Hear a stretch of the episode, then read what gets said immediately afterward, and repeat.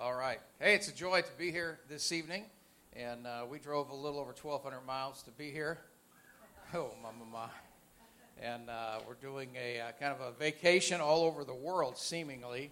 And uh, so, anyway, Pastor Robert asked me to speak. I said, I can speak. We got all sorts of messages. I, I pastor a church in Grand Island, Nebraska. That's, uh, if you know where Lincoln, Nebraska is, it's about 90 miles to the west of Lincoln. And I hear there's Teen Challenge guys here. Where are the Teen Challenge guys at? All over here. All right. Good to have you guys here. We, uh, we have them up in uh, Nebraska as well. Our church supports a women's Teen Challenge and a men's Teen Challenge. And uh, we've had them in our church before, and they just, it's a great, great ministry. I've got personal friends that have come through Teen Challenge and have changed their lives. And I'm just telling you, God can do anything for you. You don't look at the past, you look at the future where God's taking you. Amen? That's not the sermon, but that was just a mini sermon there. That one was for free, okay? Let's just pray right now. Father, I just pray that you would be with us tonight, that you would guide us, you would allow your spirit to touch our hearts and our minds. And I pray that in Jesus' name. Amen. Amen. And uh, Robert was right. I, I, you know, when he asked me to speak, I'm like, oh, what do I speak on? You know, I, I do have a lot of sermons, you know, and I thought, what hope? You guys have been through it down here, in, in uh, you know, for a while. We've all been through COVID, but then you had a hurricane knocked in on top of you and all that other kind of stuff. You need hope. Well, I can tell you who is going to give you hope tonight, and that's the Lord Jesus. Amen. Amen. Now, I, I understand that normally you have Pastor Robert has all these fancy notes, and you fill in the blank. I'll try to give you the most important things to write down on your blank sheet of paper. Okay? And uh, sorry for that but uh, that's just the way, the way, the way it is. But I, my message is called Finding Hope. Find, oh, there it is there. It's on the screen. Finding Hope. Now, it comes from the, the book of Ephesians. Now, Ephesians was written by Paul in about 62 AD. God gave him a message for the people then, but the message he gave for the people then applies today. 2000 and what are we at now? 2021. I just lost 10 years in that state, that thinking that 2021, okay. But the, the book of Ephesians has a general theme, and that's God's purpose for Christ's followers and the church. Now, knowing God's purpose for our lives is very important, especially today in these challenging times that we're living in. And we all across this United States are living in challenging times. Now, Ephesians has a unique place in Paul's letters. It's not focused on, on spiritual problems, leadership issues, controversy within the church, as many of Paul's other letters are, but it helps to instill hope in our lives. Ephesians 4 1 through 3 really spells out Paul's intent in writing the letter. Ephesians 4, okay, oh man, you got the scriptures on the screen. Okay, I, don't have to. Uh, I don't have to do that. Um, I don't know if it's the same version. It looks like it is. But it's therefore I, a prisoner for serving the Lord, beg you to lead a life worthy of your calling. For you have been called by God. Always be humble and gentle. Be patient with each other, making allowance for each other's faults because of your love. Make every effort to keep yourselves united in the Spirit, binding yourselves together with peace. Spiritual unity is not a matter of agreeing on all the issues, okay? But rather it's unity of love, of purpose, and it's maintaining and being loyal to the truth, and eh, moving in obedience to the leading of the Spirit. This unity is based on Christ's love and purpose at work and through our lives, okay? Now, another purpose that Paul wrote Ephesians is found in Ephesians 1, verses 15 to 18. Oh, look at that. That is wonderful. Ever since I first heard of your strong faith, now this is Paul saying this to all of us your strong faith in the Lord Jesus and your love for God's people everywhere, I have not stopped thanking God for you. I pray for you constantly, asking God, the glorious Father of our Lord Jesus Christ, to give you spiritual wisdom and insight so that you might grow in your knowledge of God. I pray that your hearts will be flooded with light so that you can understand the confident hope there's one of those words that's going to keep coming up tonight. The confident hope he has given to those he called, his holy people who are rich and glorious inheritance. Now, Paul prayed constantly that the believers would mature, okay? And even though they already knew God in a special way, he wanted them to, Paul wanted them to know God in a better way. And even though, I mean, this service tonight, wow, I mean, this was great. I'm, I'm over here taking video of, of the song, of one of the songs I said, we're going to sing that back home the first Sunday I'm back home. And the, and the spirit that is here, you guys are in a great place, okay? Paul pinpoints three very important matters essential to Christian maturity, as if to say, if you really want to grow spiritually, you must understand these three things, okay? Now get those pens ready. Number one, first of all, if believers are to grow properly in the Lord, they must understand the hope of their calling. You must understand the hope of your calling. And it serves as an incentive to spur believers on to spiritual maturity. Secondly, the Bible speaks in many places about the inheritance God has promised his people. When you understand what God has given to you, it helps you grow. There is an inheritance. Now, in the natural, inheritances are good. You know, you inherit money from usually a, a, a, you know somebody up the chain, a parent or, or an uncle or somewhere like that. And when you get an inheritance, you get something for free that you did not work for. Okay? God has stuff for you that's free that you don't have to work for. And thirdly, and I'll, and I'll unpack that a little bit in a minute. Thirdly, understanding the greatness of his power to those who believe will help us grow. Understanding the greatness of his power. Ephesians 1, verses 1 through 2. It's the first part of Ephesians. It says, This letter is from Paul, chosen by the will of God to be an apostle of Christ Jesus. I am writing to God's holy people at Ephesus who are faithful followers of Christ Jesus. May God our Father and the Lord Jesus Christ give you grace and peace. You see, this in this very first verse, it says that believers are faithful followers of Christ which indicates we are constantly aware of the Lord's presence and companionship in our lives. The Christian's life is seen as Christ living in us. When, we, when, the, when the guys were leading worship, the guys and gals were leading worship tonight, I mean, the presence of God was in this house, okay? And if, it, if you weren't touched, you need to slap yourself silly next time in here and say, well, okay, I got to wake up because God's presence is in this place. Very similar to what it tells us in Galatians 2:20.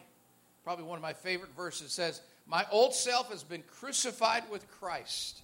It is no longer I who live, but Christ lives in me." So I live in this earthly body by trusting in the Son of God who loved me and gave himself for me. I've been crucified with Christ. In one sense, all Christians have been crucified with Christ on the cross. Our old sinful, rebellious way of life has been put to death with Jesus as he took our sin upon himself.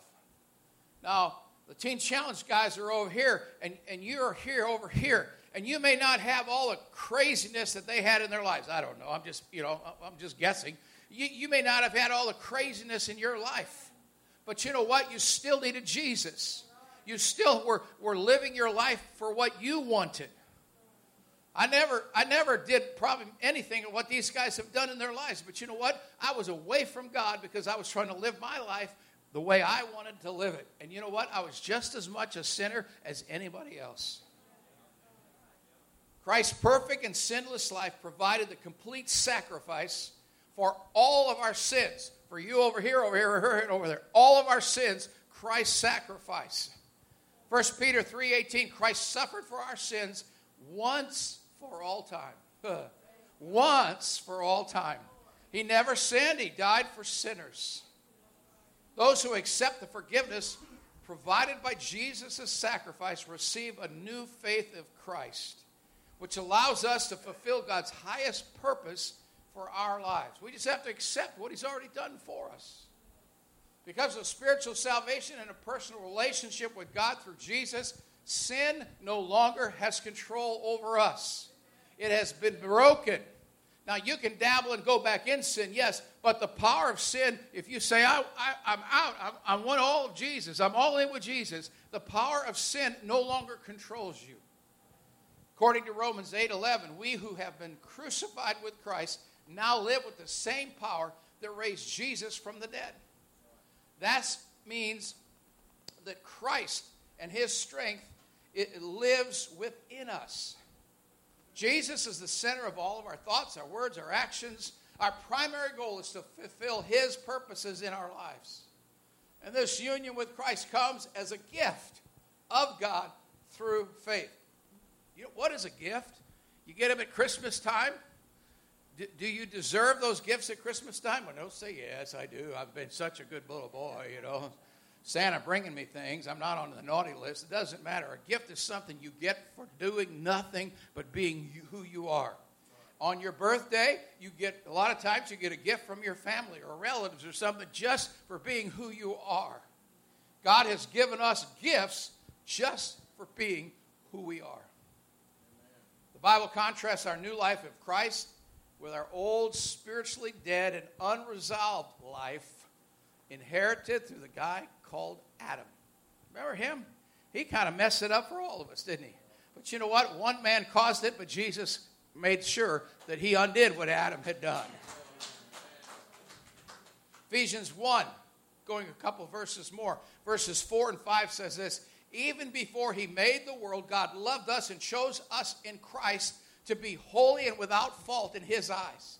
God decided in advance to adopt us into his own family by bringing us to himself through Jesus Christ. This is what he wanted to do, and it gave him great pleasure. It gives God great pleasure to do for you what he has done for you. Sometimes these verses are misunderstood, and I, I just want to take a minute. Has God really determined ahead of time who's going to be saved and who's going to spend eternity with Him and who's going to be condemned and forever banished from His presence? No. We are the ones who make that choice.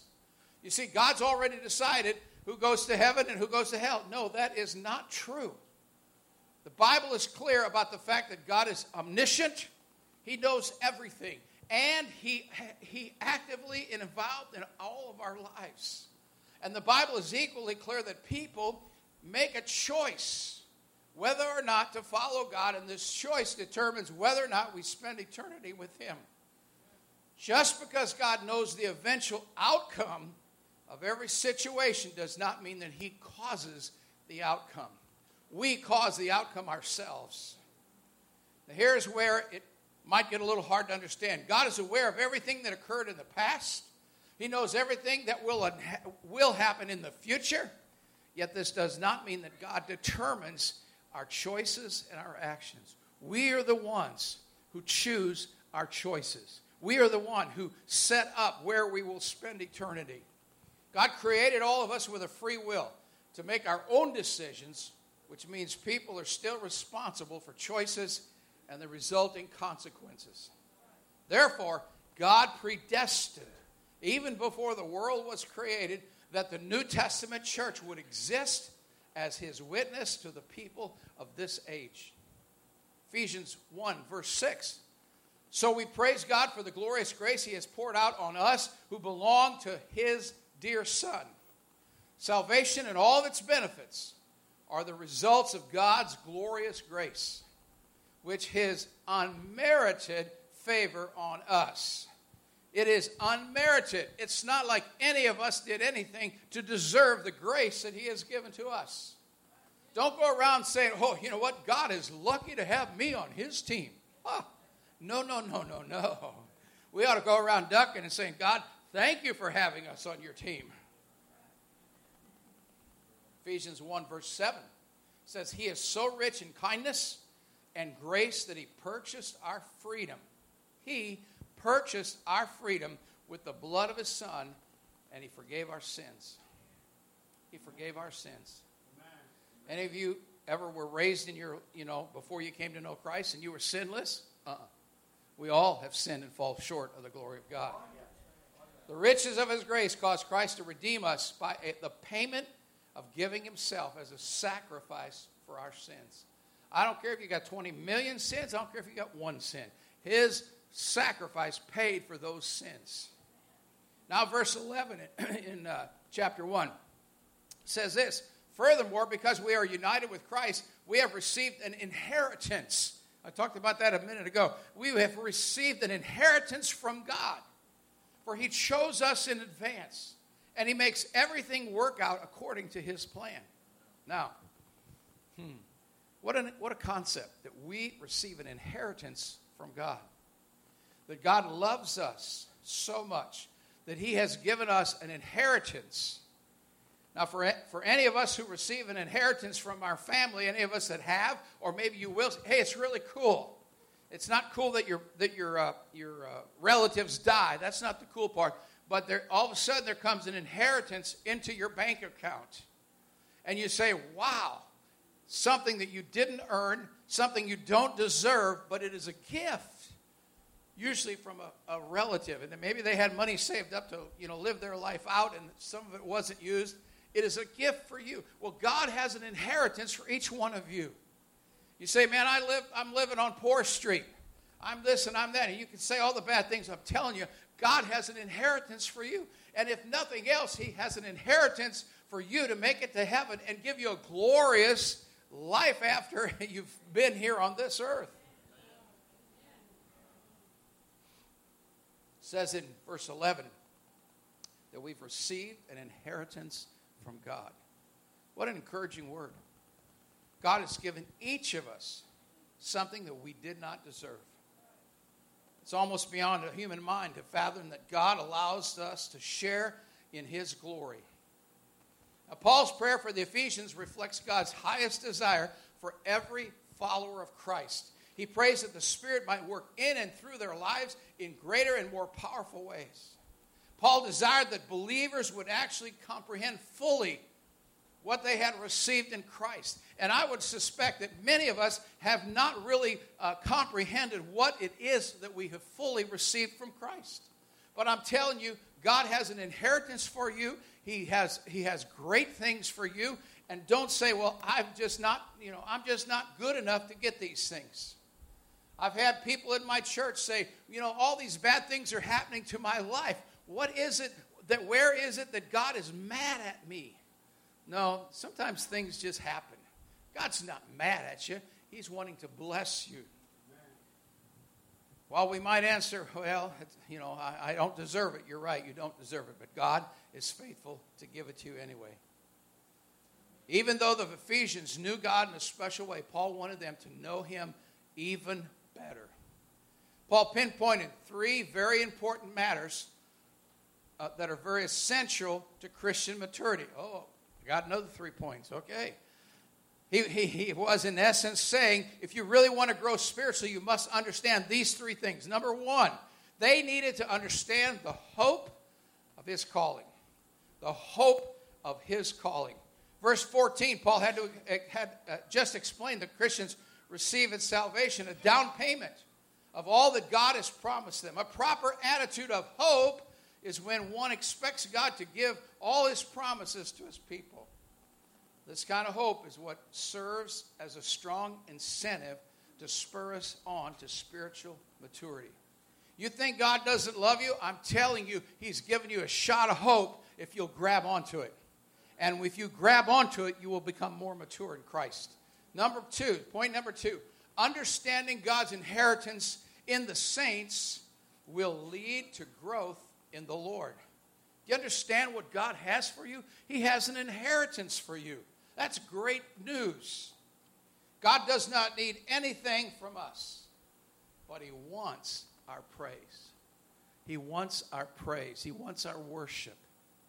We must understand that we are the only thing in God's creation that can praise God willingly. How many dogs praise the Lord?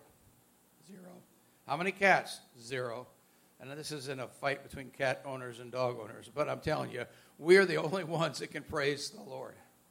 Point number three understanding the, the uh, greatness of his power toward us who believe will make possible growth in the Lord. Understanding the exceeding greatness of his power toward us. He has power toward you, he wants to do things in your life. Ephesians 1, now I'm in verse 22. Says, God put all things under the authority of Christ and made him head over all things for the benefit of the church. And the church is his body, and it is made full and complete by Christ, who fills all things everywhere with himself.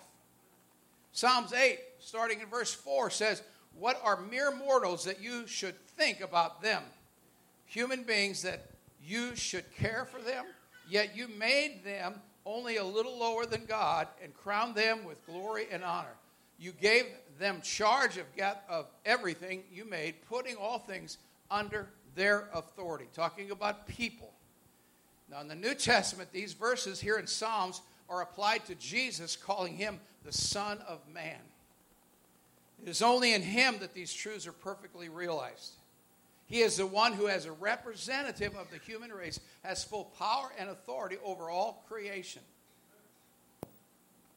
One thing that Paul understood was he understood what it meant to have hope biblical hope.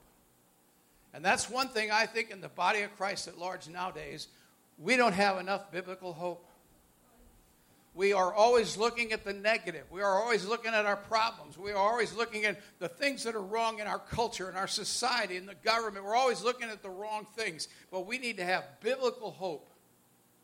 The concept of hope looks to the future. What is the future for all of us who know Jesus? It's a lifetime. It's an eternity, not lifetime, but it's an eternity in heaven with Jesus. Okay? There's no bills up there. There's no utilities to be, be paid. And there's no car payments in heaven, okay? That's great news. That's biblical hope. Yeah, we're all saying, whoo! Biblical hope is directly related to and cannot be separated from a firm faith and a complete trust in God. When we have a trust in God, we have biblical hope. Psalm 62, verse 5 Let all that I am wait quietly before God, for my hope is in him. Is your hope in him tonight? I hope so. Look at verse 6. He alone is my rock and my salvation, my fortress, where I will not be shaken. Psalms 33 20 says, We put our hope in the Lord. He is our help, He is our shield. In Him our hearts rejoice, for we trust in His holy name. Let your unfailing love surround us, Lord for our hope is in you alone. We sure can't put hope in politicians, can we? We won't even go any further than that. We sure can't put our hope in powerful people. We sure can't put our hope in government programs. We can only put our hope in God.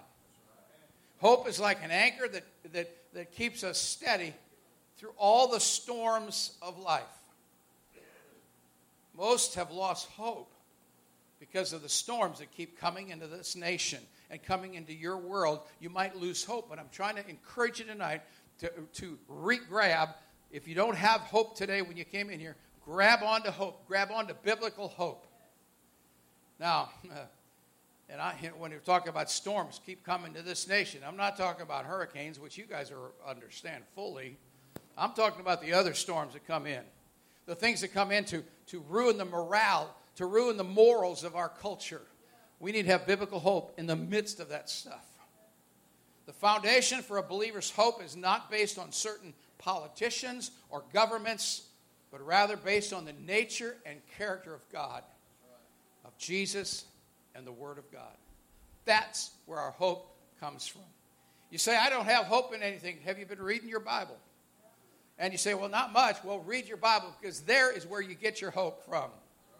Scripture reveals how God has always proven himself faithful. Without fail, God displayed his great power for the benefit of his people during the, Israel's exodus when the Israelites were rescued from slavery in Egypt. Then let's remember all the multiple miracles of Jesus and the early leaders of the first century church. Not to mention the millions of miracles that have taken place in life since then. I've seen miracles take place in front of my eyes that were like, that is not possible. I'm going to tell you three of them right now. When I was a youth pastor, which was like, you know, three years, no, lots of years ago, I had a 12 year old kid in my church, and his mother brought him up to the altar after church was over. And it would be like here, there would be like two people left in the room. Nobody's playing music, there's no music being played. And the mama brought this 12 year old boy up who had, was born with a cleft palate. His name was Casey. And the cleft palate left. He had no cartilage in his nose, and he looked like one of those pug nosed dogs. Just the nose is flat. She said, Casey wants you to pray that God will grow, well, God will give him a normal nose, will do something to his nose, you know, to make it normal. Okay? So I prayed for him, and I, I got one of my elders in that church, and we prayed, you know, we prayed heaven down. And I remember looking at that boy when we were done. I didn't say it, but I looked at him and I said in my heart, God, there's no way. That's too hard for you. she went out to the car. He screamed in the back seat, grabbed his face, and they made him pull his hands apart, and God was grew cartilage in that boy's nose. They came back to service that night, a Sunday night service. They came back that night, and she gave testimony of what God had done in his life in the parking lot after church. There was a youth pastor who was repenting because I said in my heart, God, there's no way. You know, I had forgotten that God created the whole world, had created all us people, and does all kinds of. I forgot all of that, and I, and when I was looking, I was only seeing what I could see, and I said, God, there's no hope. Well, that day changed my life. I decided to start having hope and trust in God that God could do the miracles. Before we moved to Nebraska, we were in uh, uh, Des Moines, Iowa, and there was a girl in our church who was a quadriplegic. She couldn't move her legs or her arms. And in one service, they began to pray for her. It was on a Saturday night, and, and I was, we were not there, but we sat two seats next to her Sunday morning the next day. And they began to pray. She could lift her hands a little bit, and finally she could raise her hands. Long story short, they kept praying, and she kept having, uh, having faith, and she kept believing that God could do it. So by the end of the service, she was literally, they had a balcony in the church, literally running up the steps, across the balcony, and down the steps, and across the, the aisle. Now, if that happened in your church, you think you could have church? I'm telling you. We came in that next day, the next morning, Sunday morning, and the place, everybody was like, Oh, did you hear what happened to Renee? Did you hear what happened to Re-? No, I haven't. What happened? Well, they told us the story. And then Renee was sitting on the other side of my wife in church that next day. Don't think that you've got a miracle, you've got something that's too big for a miracle that is that you don't have faith to believe in. God can do anything. Anything. What was my third miracle? Oh yeah, my wife, that's right. I knew there was three. I just talked to my church about this on Sundays my wife was pregnant with our last child, our third child. He's now 28, okay? To give you the end of the story. Long story short, things were happening in her stomach that weren't good when she was pregnant. And the doctor said to me on the phone, There's no hope. Just put Paula to bed and just there will, and then wait for the tissue to pass. Well, it was a baby yesterday. Today it's a tissue.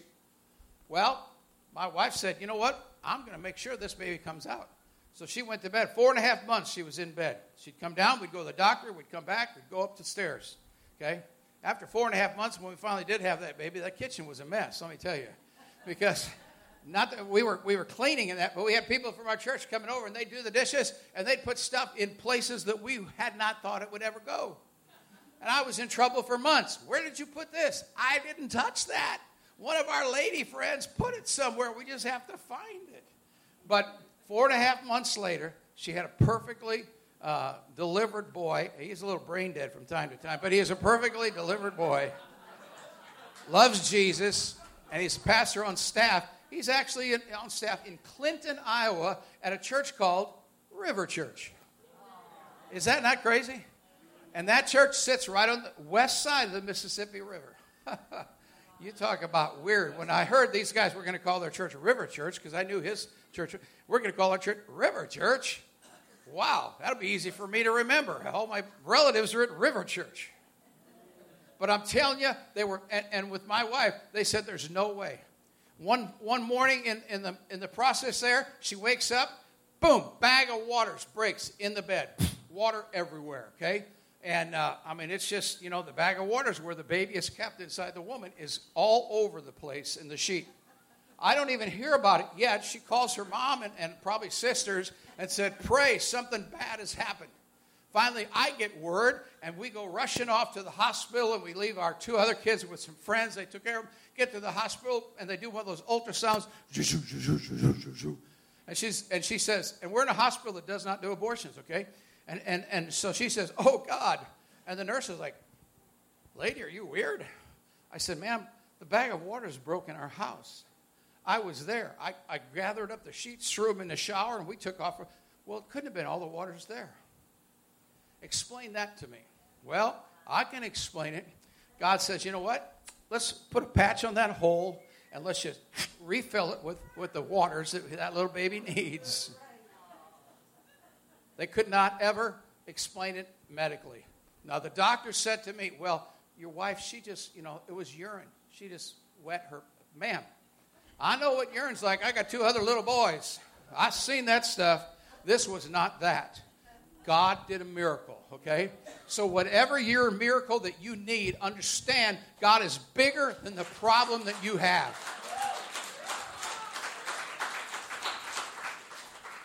You say, I got this disease. Don't matter. God's bigger than your disease. God's bigger than the relationship problem that you're having. He's bigger than the financial problem that you're having. He can do a miracle.